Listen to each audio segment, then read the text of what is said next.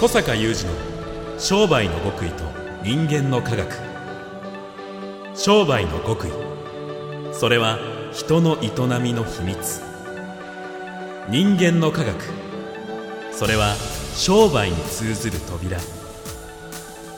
ここでは学術研究と現場実践を併せ持った小坂雄二独自の視点からあなたの仕事と人生に役立つ情報をお伝えします。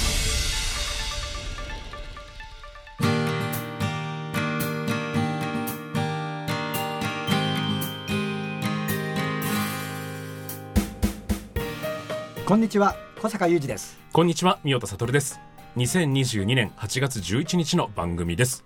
さあ、小坂さん、はい。いよいよ小坂さんの新しい本のタイトルが決定したと伺いましたが、ついにねはい、あのー出来上がりつつつつ。つつ印刷中。印刷中。印刷中みたいな。楽しみですね。はい。ズバリタイトル伺ってもよろしいでしょうか？はい。タイトルはですね価格上昇時代のマーケティング。ああ前回までのお話の中でも、はいやっぱりこう原価が上がれば値上げするのは当たり前だし、うんうん自分の価値が上がれば値上げするのは当たり前だよっていうところもこの価格上昇時代の中でどう立ち向かうかっていうところを話していただきましたけれども、はいまさにその本ですね。まさにその本はい。では、価格上昇時代はい早速本の内容を少し触れさせていただいてよろしいでしょうか。お願いします。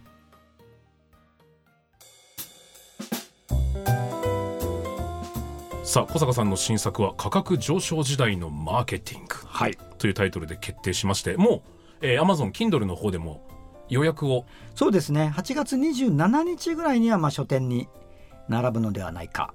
とされている。されている。ということですね。まあ、そしてですね、はい。あの PHP さんのビジネス新書うん。から出ますので、はい。実はまあ昨年の2月にあの出版させていただいた「顧客消滅時代のマーケティングと」いい本でした。ツツインズですね。ツインズ。なるほど。ツインズあのまあ新書ですからね、うん。想定も一緒ですしあのそこはあえてえツインズでですねはい。あの方や顧客消滅時代のマーケティング方や価格上昇時代のマーケティングまあ、これ表裏一体であると、うん。そういう感じで。で今回は、えーまさにこの値上げというところにフォーカスをしてだからサブタイトルがありまして、はい。なぜあの会社は値上げをしても売れ続けるのかうん。という。なかなかあのさらっとしてますけど深い。これは含意のあるサブタイトル。サブタイトル結構すごいこと書いてありますよね なぜあの会社は値上げをしても。はい。でまあ、その中で、うん。えーいわゆる値上げの作法だったり、えーそのその値上げって言っても前回も言いましたけどもやっぱり今の風潮に私がちょっとこう懸念しているのはやっぱ原価が上がったから致し方なく売価を上げるっていううん。この感覚は本来価値という視点から見た時にちょっとおかしいんじゃないかっていうね、もうまあ、この辺りは今回の本の結構骨子なんですよ。はい。もともと価値に基づいて価格はつけられるものであると。なるほど。まあ、あの端的な例を言えば言えばという本の中に出てくる私のプライベートな事例ですけれども、まあ、メダさんよくご存知のように私は「スター・ウォーズマニア」そうですね。あの 以前も番組ではい。お話ね,、何度もね。えーしていただきましたけれども、はい、それライトセーバーがはい。私の部屋にいっぱい並んでますけど、うんびっくりしました。まあ、これは趣味のものですけれども、あの十数万しますよね、はい。で私にとっては妥当な価格、ええ。だけど宮田さんにとってはそれちょっと出せないかなとそいうう感じですよじゃあはしますね半額の5万なら買うのかっていう問題でもないしね、はい。だから価格っていうのはまあ今のはピーキーな例に聞こえるかもしれないんだけど価格っていうのは原価の積み算でできてるんじゃなくて、うんうん。価値に基づいてはい。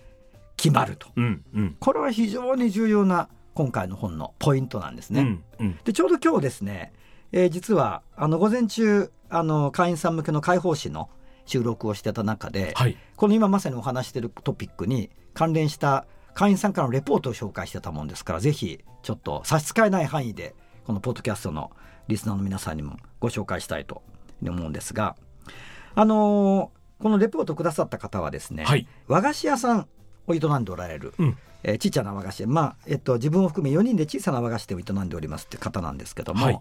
えー今回の本の中にあられ屋さんの事例がいくつか出てくるんですね実は。あられ屋さん。あられ屋さん。で、うん。この方はまあ私の長らく主催しておりますワクワク系実践会の中でもまあ非常に有名なうん。有名人でですね、うん。うん。もう本当にその価値付加価値の高いあられを次々と創出しあられって、あの、お菓子のあられですよね。そうなんでのすよ。専門店さんが、もう次々とね。うん。また分かり分かりやすい例を一つ言うとこの本の中に出てくるその方のところのあられの話で言うと一粒200円っていうあられがね一粒200円？親指ぐらいのサイズですよ。ええ。親指ぐらいのサイズで10個入って2000円みたいなねゴゴディバみたいな。あそうそうそうそうでもやっぱりお客さんにとってみるとその価値が十分にこう伝わるので、うんうんまさに今あの宮田さんがゴディバみたいなとおっしゃったんですけど、はいお客さんはゴディバのチョコレートとかマカロンとやっぱり比較してうんそこのあられを捉えてるので、うん。むしろ安いっていう感じなんだよね。ええでそういうその方がはい。まあおられ、うんであの先般私どもの会合なん7月の会合でですね、えーちょっとこうその方にゲスト的に、えー壇上に上がっていただいていろいろちょっとこう私の方でインタビューしてまさにこの価値を作り出すでそう正当な値付けをしてそれがちゃんとお客さんに通ってるっていうことで非常に上手に商売やられてるでそれですごい伸ばされてきた方なんですね。まあインタビューをしましたと。はい。でそのことについて彼があの今さっきのあの4人で小さな和菓子店を営んでいる彼がですねこうレポートをくださったと。うんうんうん。で、あのーさっき私言いましたけどもその原価が上がったから値段を上げるとかではなくて、はい。そもそも商品の価格っていうのは価値に連動してるうん。わけだから価値が高いものは高いよと。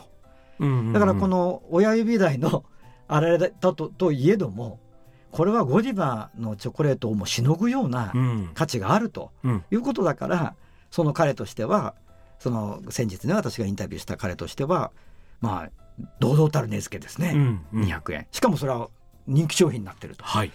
でこの辺りのなんかこうお考えの真髄をなんか聞きたかったとうんいうことで、夜にこう会員さんたちがみんなちょっと飲食しながら創発懇親会っていうのがまああるんですけれども、はいそこで直接その今の一粒200円のあられの彼にこの4人の和菓子屋さんの彼が聞いてみたと、はいその価値創造に対する考え方をうんうん聞いてみたところこう答えたっていうふうにこう書いてあるんですね。はい。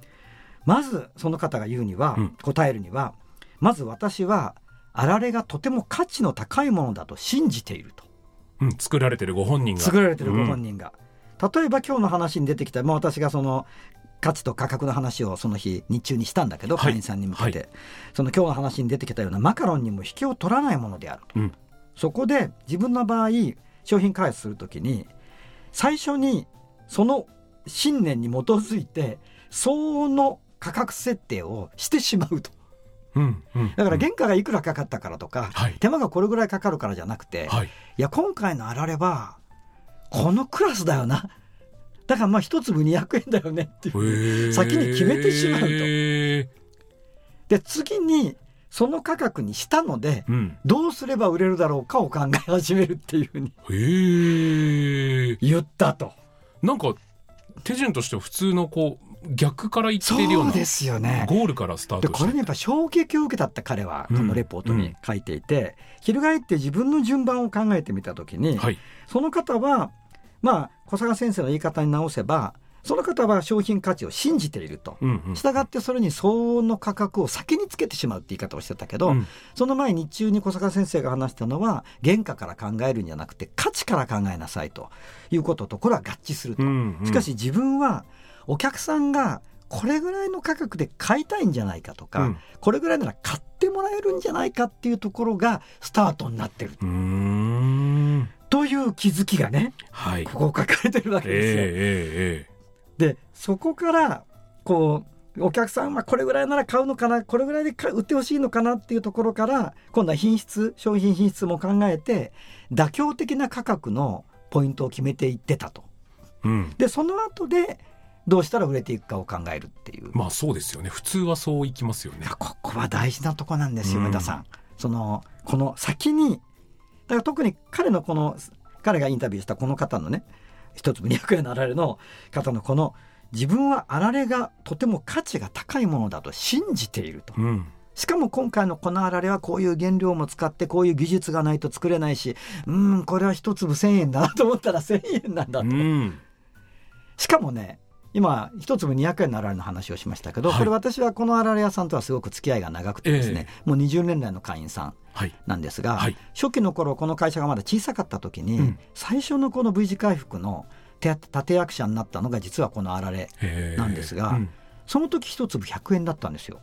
へーでまあ最近またちょっと親しくなって改めて、はいやこのあられって前あの時の、うん。あの大ヒ最初の大ヒットになったあのあられですよね。そうそうそうです。あ100円じゃなかったですか？って聞いたら、うん。あそうです。あの時は 100, 100円でしたと。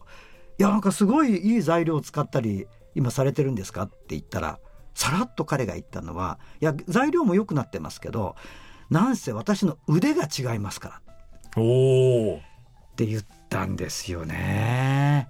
言いたい。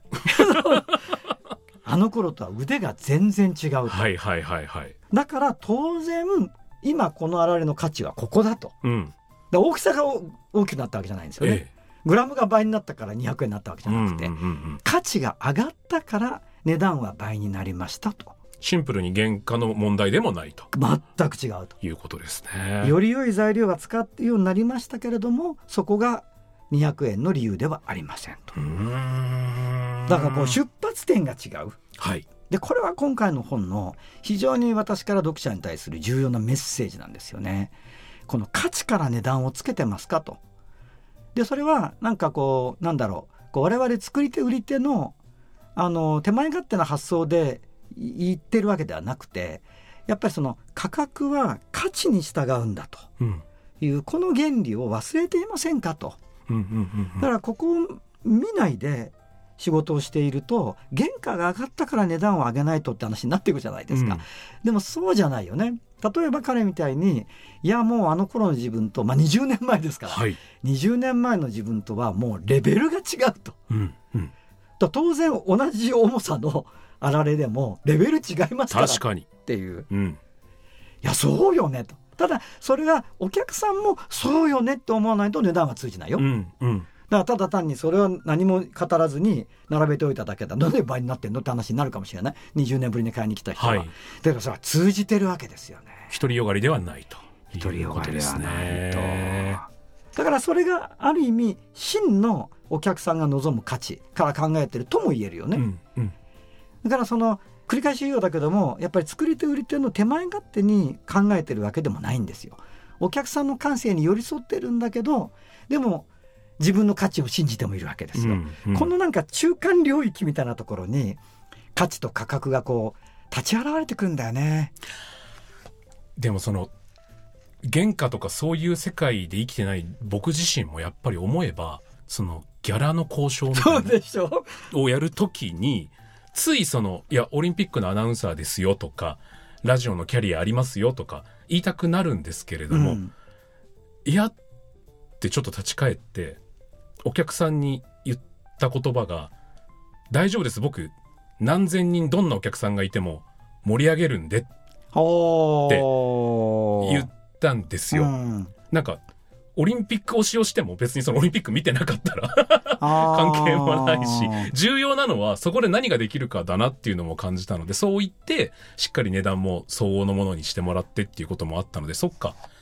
そこからやっぱりスタートするのはそうです正解だったんですね。よね今宮田さんがおっしゃったのは、お客さんが価値として望むものということと、自分が積み上げてきたキャリアとか技術うんの全てですよね、経験そういったもののちょうど中間領域にうんうんうんうん価格が立ち現れてくる話よね、だからその価格と価値の真実、うん。これがこの本のとても重要なはい。メッセージでこれを中心により具体的な事例を踏まえて、えー値上げの作法が語られていくということですから、まあ、単にいくらにすればいいんだというなんかハウツーを教えてるわけでもなくてですね、でもここをねしっかりつかむことができると今の先ほどの彼のように本当にこう自分で価値を生み出して自分で結果を作っていけるようになるっていうねなるほど。馬先の道がねどれほど波が荒れてもうん。やっぱり道が開けていくんだよね。勇気が出ます。はい。小坂さん、はい。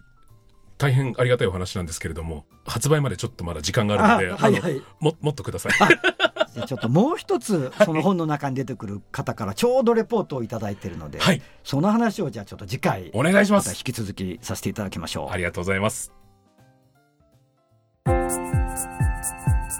小坂雄二の商売の極意と人間の科学ここまでのお相手は小坂雄二と三代田悟でした